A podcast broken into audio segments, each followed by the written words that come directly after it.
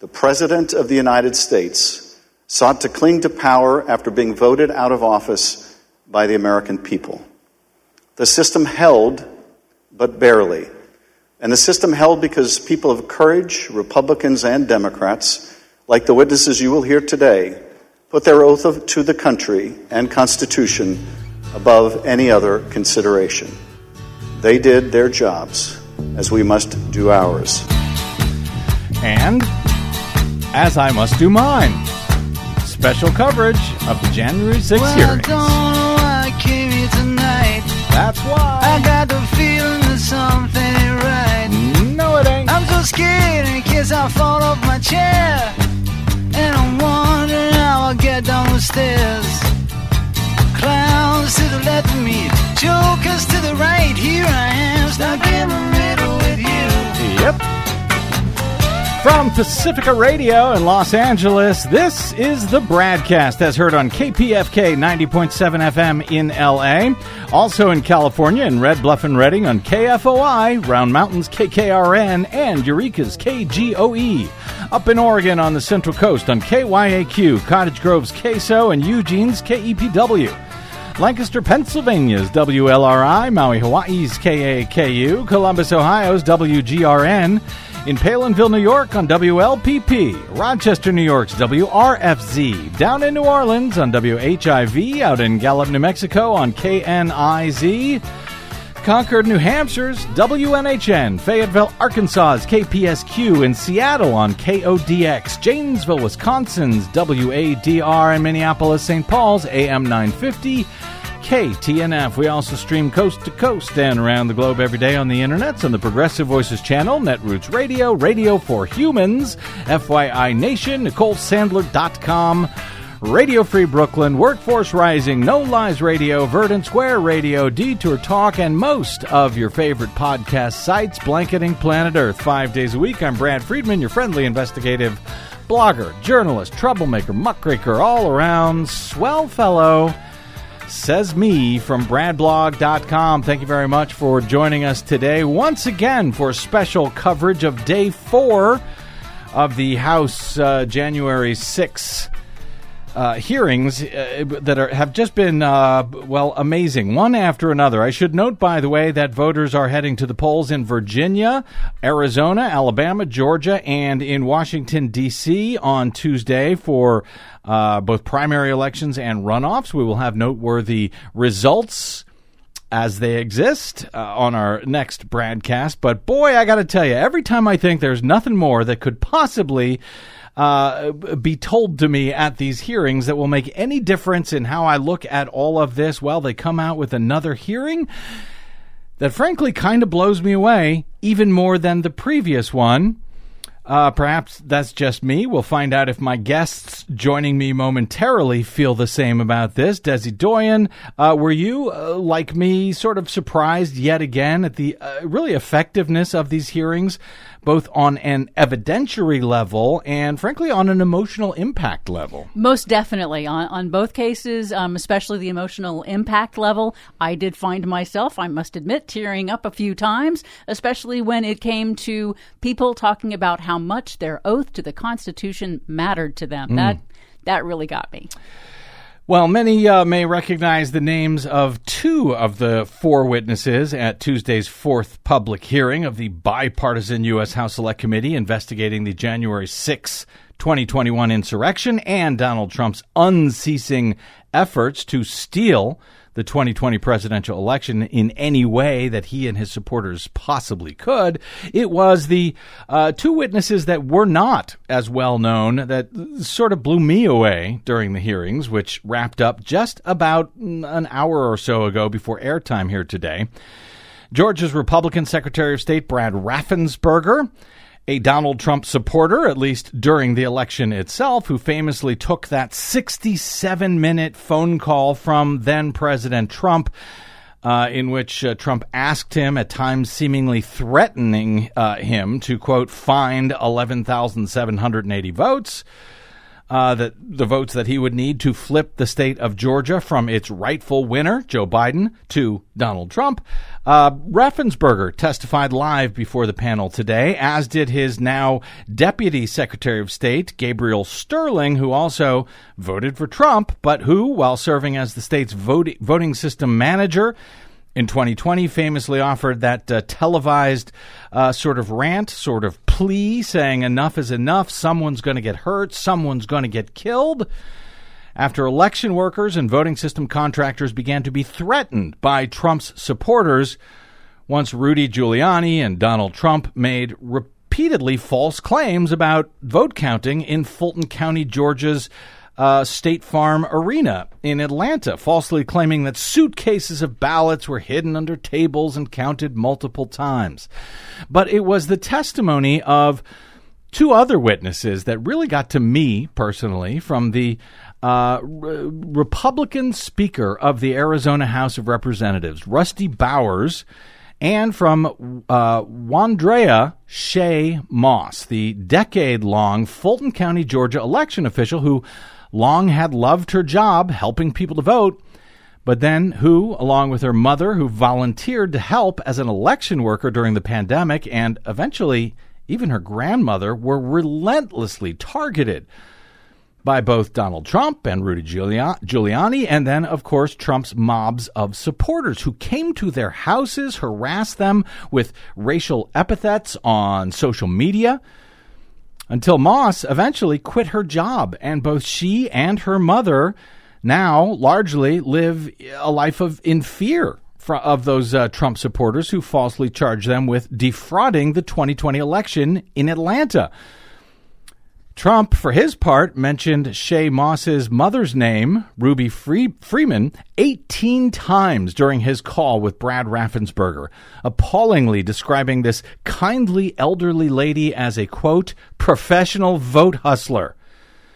Now, Ruby Freeman, previously and proudly known as Lady Ruby in her community, uh, who had shirts with that name on it in every color and wore one while working the 2020 election, says she will never wear one of those shirts again.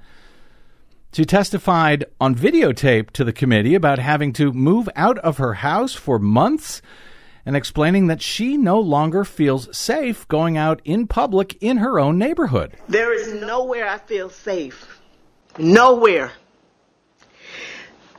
Do you know how it feels to have the President of the United States to target you? The President of the United States is supposed to represent every American, not to target one. But he targeted me, Lady Ruby, a small business owner a mother, a proud American citizen who stand up to help Fulton County run an election in the middle of the pandemic. The uh, House committee outlined on Tuesday Trump's relentless pressure to overturn the 2020 election, aiming to show it led to widespread personal threats on the stewards of American democracy, election workers, and local officials who fended off the defeated president's efforts.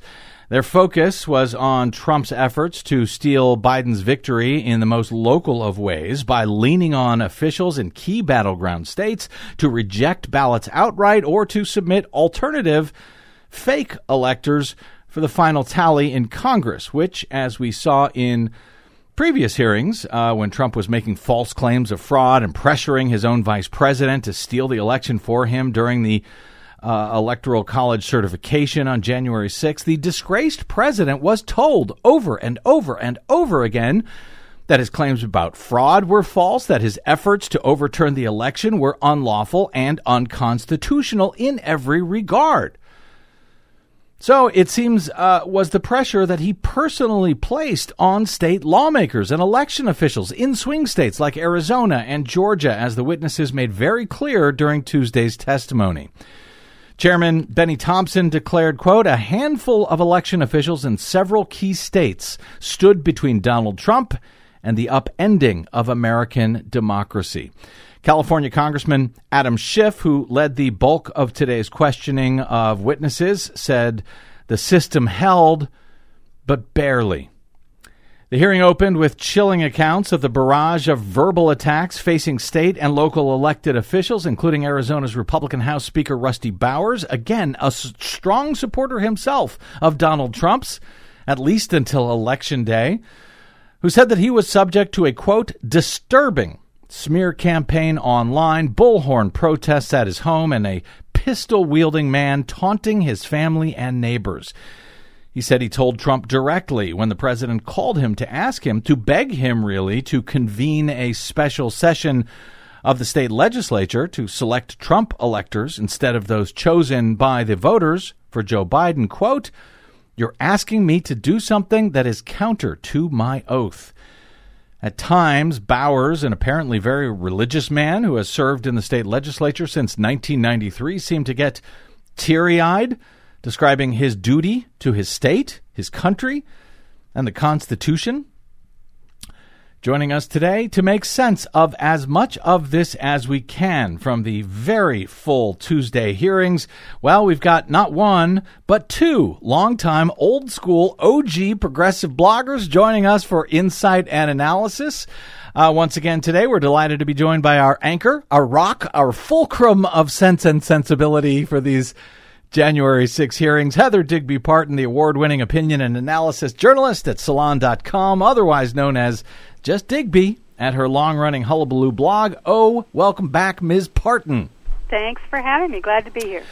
And we are also delighted to have back, after a too long absence, very long, uh, the longtime liberal blo- blogger known far and wide, or at least in progressive circles, as simply Driftglass, though sometimes he's also known as Bill, and even sometimes as Mr. Electrico when he's allowed to be on Twitter. Uh, Driftglass hosts his weekly Professional Left podcast with his fellow OG blogger and wife, Blue Gal, also known as Fran, uh, from their home in what they lovingly describe as Flyover Country, Illinois.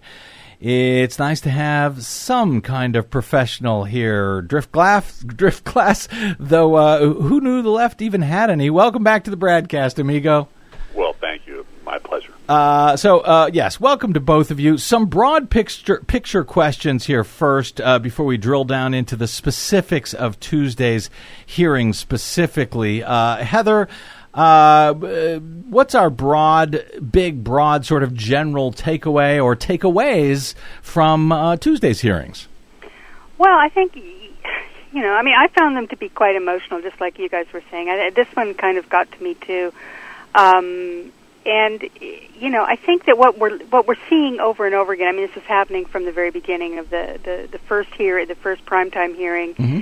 and then you know, number one and number two, and now we're at number three, which is really making it so incredibly clear that Donald Trump was, you know, deeply, deeply immersed in this and not just on a public tweeting, you know, as he's putting it these days. I just complained about the election, you know.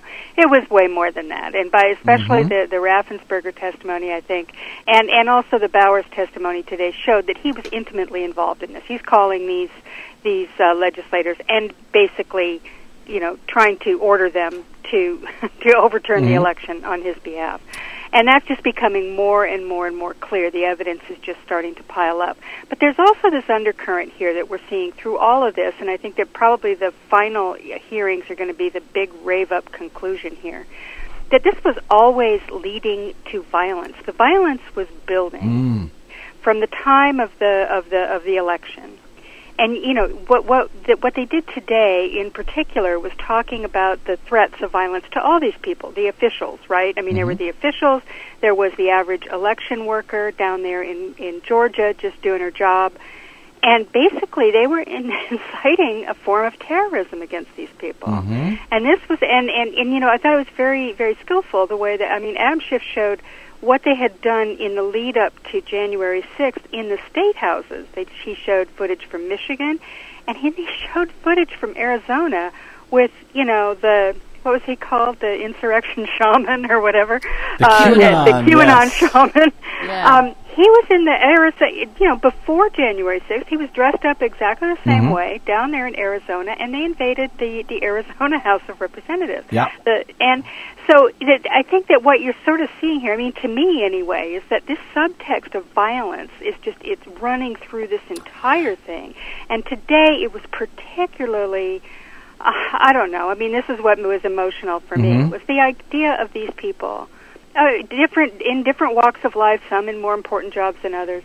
All of them having to sort of, you know, they were trying to do the right thing, and were they weren't just dealing with Donald Trump tweeting; they were dealing with Donald Trump's people physically threatening them under very, very stressful and horrible situations. thre- and in the case of of um, the election workers in Georgia, I mean, pretty much ruining their lives. Yeah. This is this is what we're talking about here. This is a an ongoing, rolling insurrection, and January sixth was not the end of it. I'm, you know, Yeah. pretty convinced. Th- threat- anyway, that's my takeaway. th- uh, threatening, uh, but bullied, and and and bullied, as Ruby Freeman, you heard in that clip, says. By the president of the United States, for God's know. sakes, named, uh, targeted over and over again uh, by name. Just incredible. By the way, uh, you said this is day three. I don't want uh, listeners to be confused. It was actually day four, the fourth uh, hearing uh, on on Tuesday. Uh, Driftglass, uh, sticking with that violence idea, uh, Liz Cheney said Donald Trump did not care about threats of violence. Uh, that she said after showing video of uh, Gabe Sterling the um, uh, deputy, now the deputy uh, secretary of state in Georgia, detailing threats in Georgia to uh, election workers, uh, voting system contractors. If Trump did not care about threats of violence, as Cheney argues, eh, have we now learned enough to say that not only he did not care, but that he actually wanted violence, that he actually worked to encourage it? Is that fair to say? Oh, absolutely. This is he is not indifferent to threats of violence. It's it's the implied threat in every word that came out of his mouth, and all of his henchmen, all of the stuff that came out of their mouth. And what I think the committee is doing so masterfully, um, first of all, today was was heartbreaking. I mean, how could you not be a citizen and and uh, love democracy and watch these two very different people, this this old bald white guy, and these lovely African American uh, mother and daughter who go to very different churches, I'm, I'm sure, Yeah. but have the same reverence for the Constitution and and fidelity to duty, and and believe that this is a, a holy thing. This is a sacred thing they're doing, Mm-hmm. and how completely they were undercut by that. And what the committee is doing is almost like the Challenger disaster reconstruction. They're taking you step by step through each component, and this happened, and this happened, and this happened, in in, in this linear, um, insurmountable argument that Donald Trump was the ringleader of this. He's the Don. He's the man who's calling the shots. He's the one who is dispatching his henchmen into the field um, to threaten everybody. This is this is an army of raptors testing the fence. Mm. Where can we find a break? What, mm. what can we do with with the intention in mind at all times to retain power by any means necessary? And it was very clear that behind all of this was this mob of brown shirts that operated at Donald Trump's beck and call, mm. and he could dispatch, you know, the higher end ones, the Rudy Giuliani's, to threaten you over the phone, or he could get word to his mob to to take this person, take care of this person, make sure the threats were known, and, and he had Twitter to do it. He had social media to do it. He would go on television. It was all very clear and out in the open how deeply he was enjoying the idea of scaring the crap out of people and ruining their lives for daring to stand in his way um, to hold on to power. And it's the committee's doing an extremely good job of laying it out step by step exactly how this happened, and each at each level, this was the implied threat, and this was the intention, and the person behind it all was Donald Trump. And I think it's interesting to see as they as they put all of these pieces and document all of these pieces. It's almost as if you know, because the idea was originally, oh, we're going to look what happened on January 6th. It's uh, uh, it's like everything that we have learned, all of the things that we are seeing. It's almost as if how could it not lead to eventually to the violence and the death and the attack on the Capitol that happened on on January 6th. They're making it clear that uh, through all of these actions, I think it was building in only that one direction. Couldn't agree more. And the, the whole idea that you're sending your um, story out in both directions. Uh-huh. You're talking about how we got here, and this threat is not over. This threat is ongoing. The people involved are still deeply committed to overthrowing democracy, and they're still out there, and they're right over there on Fox News, and you can look at them every night of the week. Uh-huh. And I think that's that's it's Paul Revere's ride to anyone who is willing to listen. And the question is, for me, who is willing to listen? Well, and Don't know. Along those lines, uh, Heather, uh, after the uh, first three uh, hearings, there was new polling from ABC News found that nearly six in ten, or 58% of Americans, believe Trump should be charged with a crime for his role in the uh, January 6th insurrection. That's actually up six points, according to this poll, uh, from 52% who felt that way last December. In the same poll, the same number, 58% of Americans, think Trump bears a great deal or a good amount of responsibility for the attack on the Capitol, but that number is actually unchanged from the December 2021 polling. It's similar to the findings uh, from the same poll conducted just after the attack on January uh, in, in, January of 21. So at this point, uh, I mean, uh, uh, taking up on on Bill's point there, have we maxed out as far as moving those who actually can be moved one way or another? Is is everyone sort of locked down now in their positions on this, or is it still possible that some somehow you know people can be moved by uh, by these and, and additional hearings? Well, I think people can be moved. I just don't know whether or not that translates into into votes. Meaning specifically, whether or not it makes any difference if Donald Trump decides to run again, whether or not people will re, you know revert to their corners mm. and will be back to a super super polarized electorate the way it was in 2020 or in 2016. Mm-hmm. I mean that that I don't know. I mean I can't really tell what's going to happen in the future. I was I was sort of encouraged by that polling actually, and not just because of the numbers that you just related, but when you looked at the crosstabs, the the key to uh, you know how America you know operates electorally is you know you have your two parties. We're in a highly polarized situation. There aren't a lot of people who split tickets or do anything like that. But when you look at the independents, right? What are they doing? And many of them are also in the same corners. But there is a movable, you know, amount of numbers in there. The independent numbers have been moving, actually, more not a lot, but mm-hmm. but more than either of the of the two. There is some movement there, and it and it leads me to believe, and I don't know whether or not it's just because of the hearings or whether or not people are just going, geez, you know, can we get rid of the Trump show? You know, I'm done with that. What uh, or or or what? But it strikes me as as odd uh, be, and, and kind of encouragingly odd um, because you know we have a lot of things going on in the country that for people who are not particularly partisan, perhaps they could latch on to that and sort of think that you know, well, we're the kitchen table issues and inflation, and mm-hmm. you know, everybody's just kind of in a bad mood, and et cetera, et cetera. So for that to be happening in that environment, I actually found it a little bit encouraging, mm. and we'll see whether or not that continues or that was just an you know an outlier in that poll. But I did I did notice it, and I do think on some level, you know, if you, anybody who watches the hearings, and that's another issue, you know, because that same poll showed that not very many people were. It was something like what thirty-eight percent. Maybe I'm being too generous. Well, there was like twenty million who watched the first the primetime hearing. Or have has the viewership dropped off during the? Uh, it wasn't hearings? about viewership. They were just ask, asking people if you've been paying close attention Following. to the uh-huh. hearings, and it was something like thirty-eight percent, which okay. you know isn't a lot. And there were there were more who were saying, you know, and paying some attention. Maybe that's the best you can hope for in a you know they're they're congressional hearings. It's not like it's the Super Bowl or anything. Um, it is for Mm-hmm. us, but apparently it isn't for anybody else. But w- if, for those who do, and I think that one of the things you can't really take from that is that a lot of the way people watch watch current events now is very fragmented. You you know you look on your Facebook page, or maybe you you know you go to TikTok, or you get some kind of a you know an email from some politician you once donated to, or whatever. And it, there's a lot of different ways that people get information. So I don't know whether or not actually saying you're watching the hearings or that you get a few few things from it translates to closely following the hearings or not. I, I, Well, I think it's uh, not unlike the uh, debates, as we've discussed for years, the presidential debates. It's sort of uh, it's one thing what happens on debate night. It's another thing what uh, you know gets repeated over and over through Yeah. clips and the the viral uh, uh, videos and so forth. Uh, I got to get to a break here shortly, but Driftglass, uh, let me ask you this: over the past few weeks, uh, Fox News Republicans have been feigning outrage and demanding, you know, charges must be brought against those peacefully protesting outside the houses of Supreme Court justices.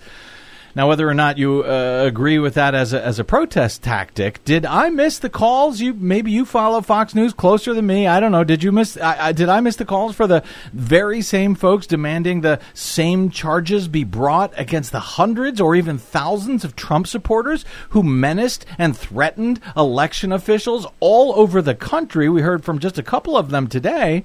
Uh, but you know, went to their houses and so forth uh, after the 2020 election. Uh, Anybody connecting those dots? Well, maybe in an alternate universe that happens, but not in our universe, and it never happens. I, I've long since given up any hope that any Republican anywhere is going to slap their forehead and say, "Oh my God, I'm a hypocrite. Maybe I shouldn't be this way anymore." Even with all these, even with all of these, all of these uh, witnesses to date have been Republicans. We don't know about uh, Shaye, uh, the election worker in um, uh, Georgia, but everyone else has been Republicans. Shouldn't that get their attention? Why, why would it? If you, they spent years, uh, I'm sorry, decades training their base that anyone who tells you anything you don't want to hear is bad. Mm. And if it's a Republican, mm. they're a RINO, and you should just jettison them from the party. And mm. that's so. It doesn't matter what a Republican says because, by definition, if you tell them something you don't want to hear, then you are now the enemy. They're programmed that way. They're in on the on the whole thing. Yeah. Absolutely. Yeah. So, and this is this is decades of conditioning kicking in, um, and I would one call it decades of grooming, by the Yeah, way, but, but press on. Yeah. That's yes. exactly the right word. There you go. And and my wife and I, who she writes for Crooks and Liars, so Mm-hmm. she has to be up to her chin in this every day. We do in the evening something we call the steeplechase, which is uh, Fox, MSNBC, CNN, and it's oh uh, MSNBC hearings or Uvalde, CNN same thing, Fox it's trans swimmers or Hunter Biden's laptop. Right. Right. So the that segment of the universe isn't hearing any of this, or they are if they're hanging around their homes at noon and watching this, as opposed to One Life to Live. But other than that, um, they're not going to hear any of this because they've built a Republican doomsday machine with no off switch. And so it doesn't matter what anyone on the outside says because no one on the outside is worth listening. I will say that uh, I was happy to see that at least Fox seems to be running these daytime hearings. They come on and uh, uh, sort of make snarky comments about them th- and repeat over and over again. Gosh, it's a shame there was nobody there to rebut any of this. Of course, that was. Kevin McCarthy's fault, the Republican leader of the House, who pulled all of the Republicans out. Um, but uh, other than that, they don't have much to say. So when the hearings are over, they quickly cut away to something else entirely. Speaking of cutting away, I have to take a quick break here uh, with our uh, breaking our special coverage, day four of the January 6th committee hearings with Salon's Heather Digby Parton and the pro left's Driftglass, and of course, Desi Doyen. Uh, I'm Brad Friedman. Don't go away. We got much more straight ahead. I'm Brad Friedman. This is the Bradcast.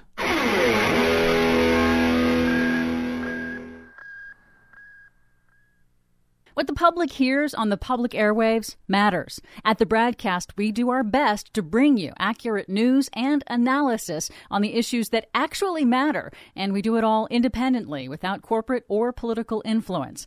But we can't do it without you, now more than ever. Please help us stay on your public airwaves by going to bradblog.com slash donate to help keep us going. That's bradblog.com slash donate. And thanks. I would call it a paucity. There was no, no evidence being presented of any strength. Evidence can be hearsay evidence. It's still evidence, but it's still hearsay. But strong judicial quality evidence, anything that would say to me, you have a doubt, deny your oath. I will not do that. Oh,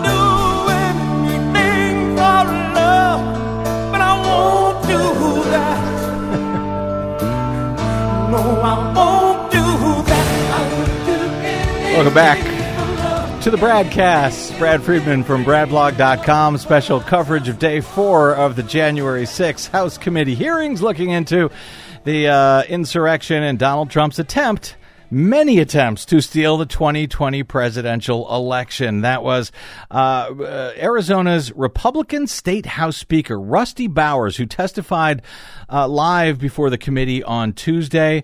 Uh, we're here with uh, Heather Digby Parton of Salon and Driftglass of the Professional Left podcast. Heather, I thought that. Um, uh, uh, Bowers made an extraordinary witness. Can you describe uh, his testimony as you heard it for those who may not have seen it? Well, I think he was. I mean, for those who didn't see it, he was the.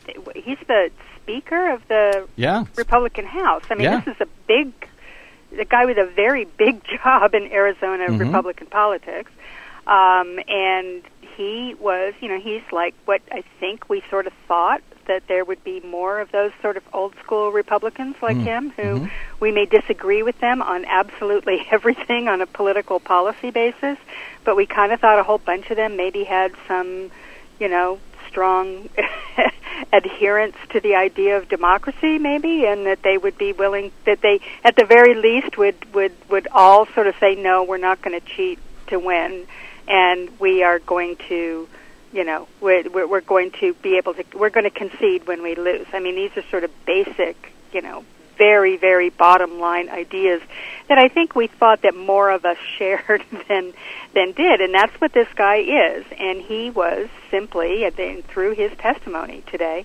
just kind of he was appalled by what they were asking him to do and he didn't budge. And he was just saying you know no. I mean and he he said do you have any proof? And and there was i think one of the big the big um comments that came out of this a quote that we'll probably be hearing more of was he said rudy giuliani told him yes well you know we have a lot of um what was it legal theories but we don't have a lot of evidence yes, yes. you know I, or something Although- along those that- lines like that was eventually. I mean, this was uh, he was he was relentlessly uh, called by uh, Giuliani by the president. They wanted him to reconvene the a special session of the uh, Arizona state legislature to name Donald Trump electors instead of Joe Biden's electors. And he kept saying, "I can't do that. It's unlawful. It's uh, you know beyond uh, my oath of office. I couldn't even if I wanted to. I'd have to get two thirds of the House to to vote in favor of reconvening." Um, but he was open. You know, he was a Trump supporter, and he kept he kept listening to these to these lies over and over again. I was struck by the fact that. Um, uh, well, Rudy and Trump would tell Bowers that we know there was two hundred thousand illegal votes that were cast, Yeah, and, and Trump continued to repeat those lies over and over and over again. and apparently, well, uh, uh, this guy Rusty Bowers said, "Okay, great. Do you have the evidence? Here's here's part of that exchange." And when you asked him uh, for evidence of this fraud, what did he say? He said that they did have proof, and I asked him, Do you have names? For example, we have 200,000 illegal immigrants, some large number, uh, five or 6,000 dead people, etc. And I said, Do you have their names? Yes. Will you give them to me? Yes.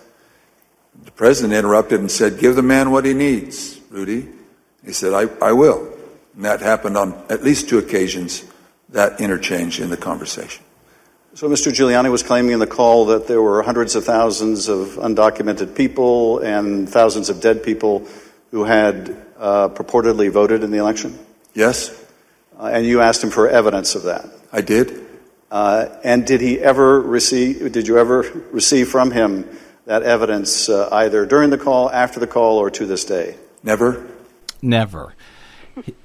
It was never presented with the evidence. He was asked over and over again. So I don't know if it's just me as a you know an old white guy uh, watching uh, these hearings, but seeing an old white guy uh, is it my imagination or was he tearing up at several points uh, throughout that testimony, Heather? He was. It obviously meant a lot to him. It's like Desi said in the beginning. You know, I mean, this was somebody who, for whom this this meant a lot. He was, he was defending the Constitution, and he was also. And he didn't belabor the point, but I was moved by it when he talked about how they were threatening him personally, and he had a gravely ill daughter who died very soon after this happened. Uh, of you know she was very very sick. And they were you know they're threatening her too. And he he mentioned that sort of almost in passing and he got choked up and I did too. I'm going oh my god you know what is wrong with you? It made me you know one you know who am I sharing this country with? Who are these that they would do something like Yeah. this you know? It's just so awful. And and and so there was that. But I think I think it was both of those things. It was personal for him but then it was also kind of a it was just a it was just a deep you know sort of sense of his his philosophy of life. He talked a lot about his religious belief and how he felt that the constitution was you know guided by that or inspired by mm-hmm. by you know divine guidance or whatever he said. And so this was just somebody who held a very deep set of beliefs that went beyond Donald Trump. And I'm thinking wow I thought a lot of people had that. And it turns out that not not as Not many so much. Not very many at all actually. I mean if you look at the Republican you know I mean it's still what he still has the support of something like 80 you know well a, over 80% of the people of the of Republicans, still believe the election was stolen. So at that part of it where where it's just you know that that kind of cult like devotion that they have for Trump this guy was sort of he was you know refuting that and saying well no I mean I voted for him. I'm a Republican. The Republican speaker of the Arizona House Since you know 19 like yeah. yeah, so I mean, it's not like he's some, you know, just some outlier guy. I mean, he voted for Trump, but he's going, no, I'm not going. to You know, it's like your song. I'm not going to do that. I won't do that. You know, Right. that's going too far. And even in he, he had a, he testified that he had written down some some thoughts. I guess means he was on the airplane to go testify, and he said he just said, you know, I don't want to cheat to win. That's like, you know, yeah. I mean, that's like what people with integrity believe or we thought He- believed. But Donald Trump came along and he has introduced it's not a new ethos, but he's made it a mass ethos among a lot of people that cheating to win is just fine. And He- that's where we're at today. He has released the poison. Uh, and by the way, yeah, Rusty Bowers, I think, first elected in Arizona in 1993. I think he was the Speaker of the House since 2013, if I'm remembering that correctly. Uh, Driftglass, uh, your thoughts on Rusty Bowers' testimony today? Oh, I thought he was he was excellent because you know it really is, and I don't want to cheapen this by saying casting, but putting juxtaposing him um, with with uh, Lady Lady Ruby Right? and her daughter Yeah. was just was just genius because they both told exactly the same story. Yeah, yeah. and they told it from completely different um, ends of the spectrum. They, they, everything you can imagine, and you had sort of this old-fashioned um, gentleman restraining his tears, mm-hmm. not faking it, Right. Because he was so heartbroken because this was his own party. This was as close to um, the Larry Hogan moment that we're ever going to have, which is you know back in Watergate. Uh, Lawrence Hogan stands up and says, you know, I was expecting my president to throw people out of his office, but he didn't do that. He kept them in there and talked about blackmailing and bribery and those things, and he was in tears. I- isn't Larry Hogan the governor of Maryland? I believe he is. This is Lawrence Hogan. I- L- or Lawrence Hogan? Okay, Yeah. no, I. Not the same. I, I, I'm not. I'm not as old as you and Heather, so I don't. You know, I don't know these things. Uh, what if? Uh, what if anything? Uh, did we learn uh, new Driftglass from um, Georgia Secretary of State Brad Raffensperger and his Deputy Attorney General uh, in, in 2020? Uh, Gabe Gabe Sterling was the voting system manager, and I should note. Uh, we don't have to spend too much time on these guys unless you want to, because on our next broadcast, we're actually hope to be joined by Marilyn Marks of the Coalition for Good Governance. Uh, she is suing, uh, has long been suing the state of Georgia and Brad Raffensperger for their terrible voting system. She will have a rebuttal, I suspect, to some of Raffensperger's comments. But what, uh, if anything, new did we learn from from their testimony today? Um, that well, there were three recounts, and they all yield the same results, and it didn't matter one damn to Donald Trump or any of his people. That they still went out and announced that there were suitcases full of votes, and there was all this fraud in Georgia. I'm sure they'll, they're going to go right on doing it, and I I just worry that you know the epitaph on this country is going to be democracy died in America because 70 million idiots wouldn't change the channel, and it really is all of the piece, if you go back to Trump on Ukraine, um, it's all about finding an excuse. Just just have a hearing. Don't even have any results. Just give me something to feed into the Fox News machine, yes. and that's all they wanted. Yeah. in both Ukraine and in Georgia and with the Department of Justice Yeah. when he was pressuring them too. You're right. Give me something. There's um, um we Just in our say podcast it and week me- we talked about Just say Uh, it and I'll do the rest. I The, think. me and the Republican uh, congressman will handle the rest. Yeah, go ahead. Um, last week uh, in our podcast, Mm-hmm. we talked about the Georgia uh, uh, school boards that are being attacked by CRT fanatics, and Mm-hmm. I only bring this up because one of the organizers stressed that it's okay to be emotional and have a professional videographer on hand because, and I'm quoting now, it's good in case Tucker Carlson wants to put you on the air. That's the reason. That's the reason for all of the posturing. That's the reason for everything they do. Give me ammunition I can belt feed into the Fox News machine that will get this done. And they don't care about democracy. That's I keep I, I keep get, I get very frustrated with people who expect them to flip somehow. Or there's a Senator Paine moment from uh, from uh, Mr. Smith Goes to Washington where that boy is telling the truth and it's all lies and I'm not fit to be here. That's never going to happen. We're never going to flip these people. Um, but what we can do is put down for history and for the good of civic hygiene uh, a case as good as is being put out now. And it's, you know, Brad uh, Raffensperger is, is a piece of that. He was a small piece, but I think honestly that he was bookended by the two best sets of witnesses they had all day. Uh, Heather, uh, uh, here also in Georgia, uh, as we heard in Arizona from uh, from Rusty Bowers, in Georgia, Trump and Rudy were claiming there were five thousand dead people who voted, and then it was ten thousand dead people who voted when they actually filed their lawsuit.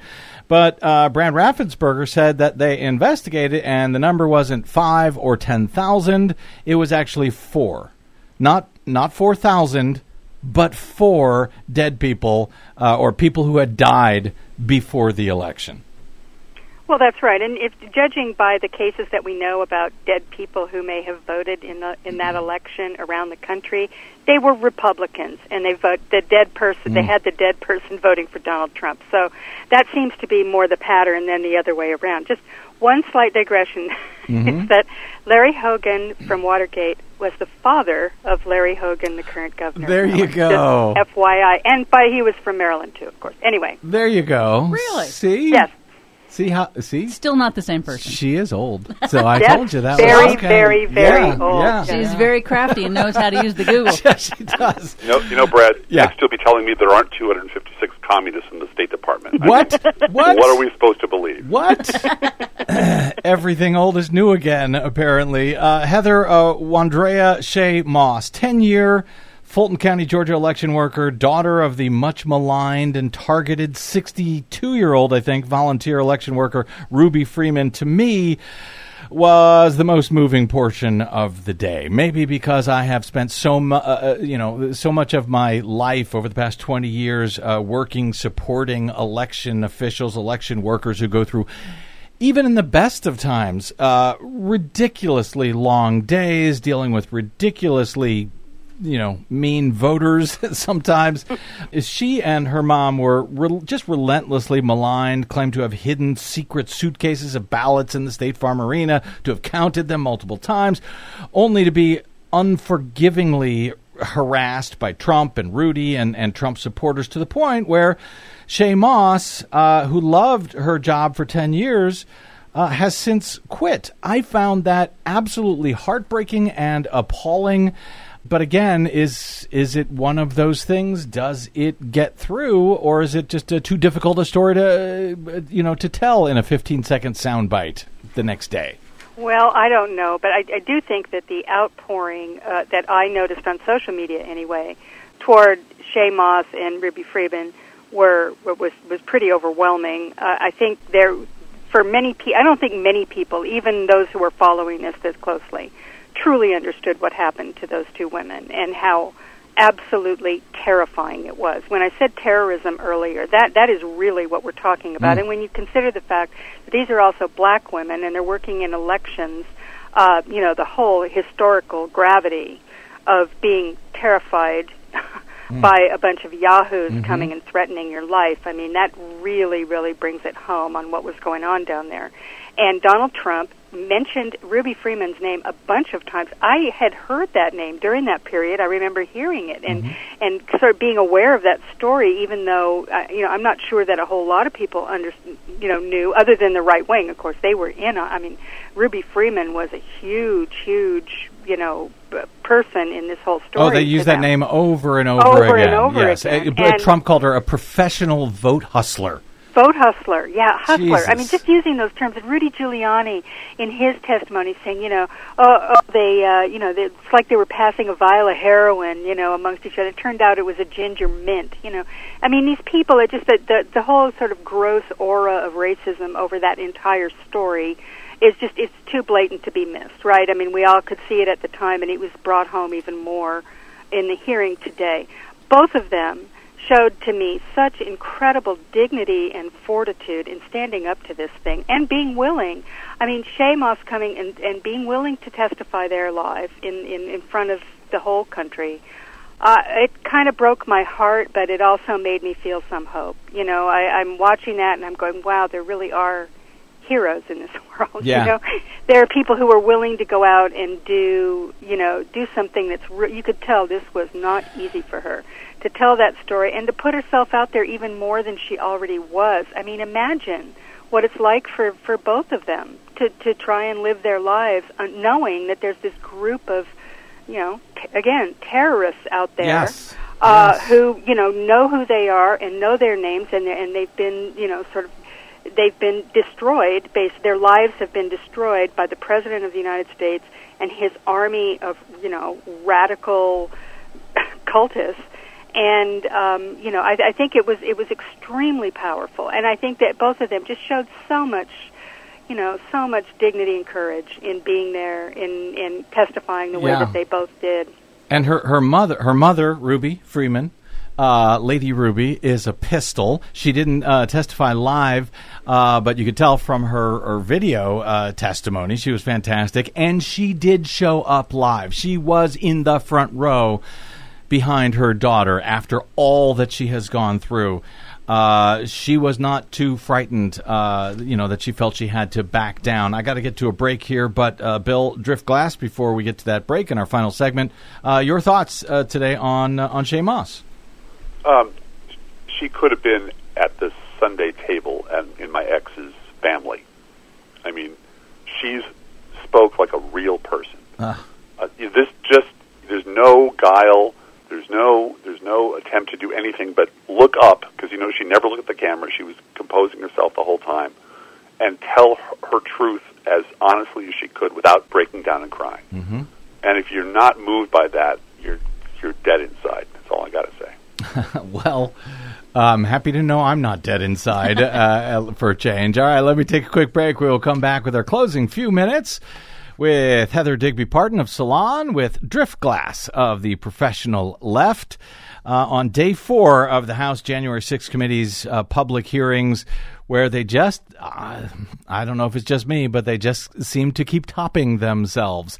We'll see if it is just me uh, with our guests in a moment. We'll be right back after a quick break. I'm Brad Friedman. You are listening to the BradCast.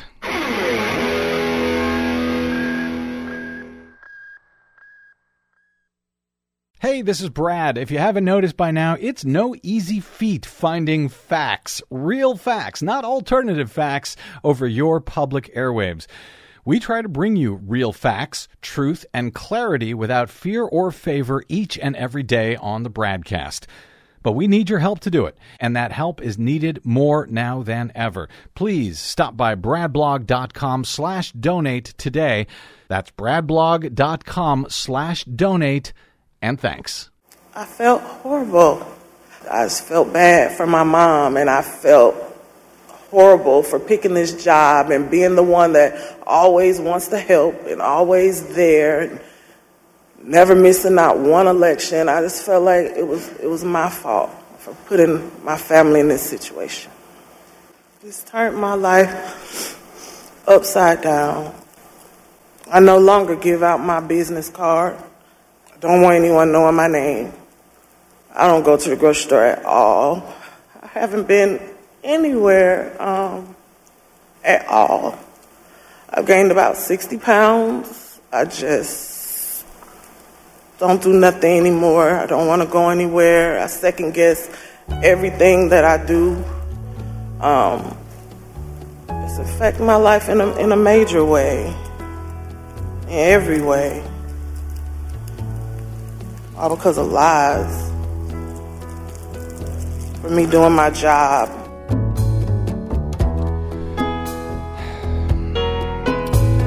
That was Shaye Moss, longtime 10 year election worker in Fulton County, Georgia, Atlanta, Georgia. Uh, talking about how uh, after loving her job, she no longer uh, she quit the job, and um, how her life has just been turned upside down after being targeted by the president, falsely targeted by the president of the United States at the time. Thankfully, no more. Donald Trump. Welcome back to the BradCast. Brad Friedman from BradBlog.com. Day four of the January 6 hearings in the U.S. House. Our uh, panel is still here. Heather Digby Parton of Salon, Driftglass from uh, the Professional Left. Uh, Driftglass, let me ask you. You know, if if, if, if even though these hearings are theoretically about making legislative changes to help prevent a situation like this from happen, happening again, uh, when I hear the testimony from uh, Shaye Moss, and I think, will anybody be held accountable for that?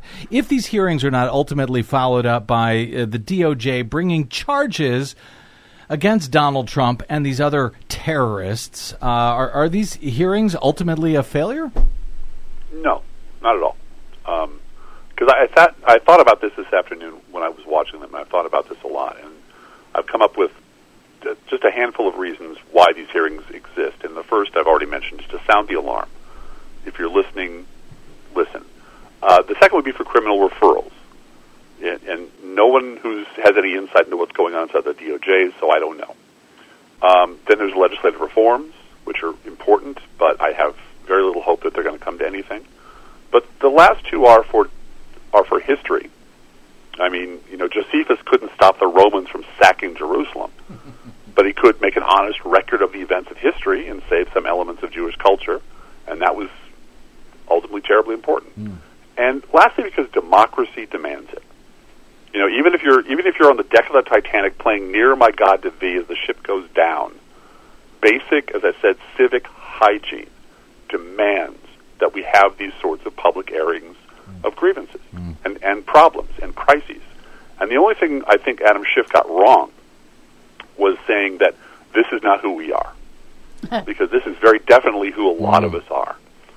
And I think it, it, it's a disservice to keep pretending that any part of the Republican Party is salvageable and that this isn't a, a whole party effort to overthrow our democracy. I think you make excellent points there, sir. Uh, Heather, in uh, Liz Cheney's closing statement, she offered a bit of a cliffhanger. They're sort of going kind of, uh, you know, Marvel Cinematic Universe with these hearings at this point. You got to wait for the post credit scene. But uh, Liz Cheney, uh, it seemed like a bit of a cliffhanger, suggesting that Trump's White House counsel, Pat Cipollone, uh, who Trump has apparently worked hard to prevent from testifying, that he wants to testify, that he may well be testifying soon. Um, any sense if that was meant as was that meant as as as a as a teaser for what is coming, or was it meant as pressure on Cipollone to uh, to show up and testify? Well, according to what I've read from, you know, like Maggie Haberman and some of the other reporters that have some insight into Trump world, that, it was pressure that he hadn't agreed and that he's been he, he his people apparently have been saying look we're cooperating with the committee.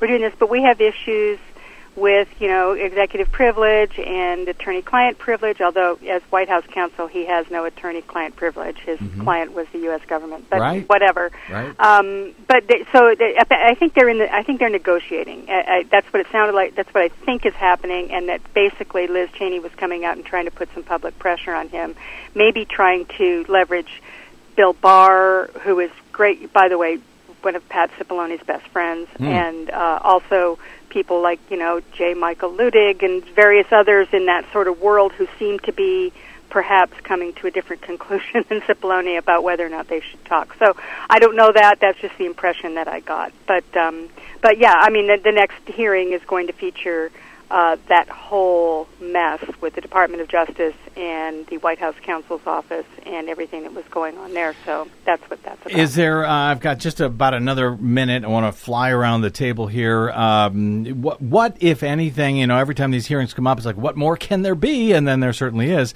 Uh, is there anything specific that you would like to see from the committee, either from you know the hearings themselves or or from their uh, final report? We'll just run around the table here, Heather.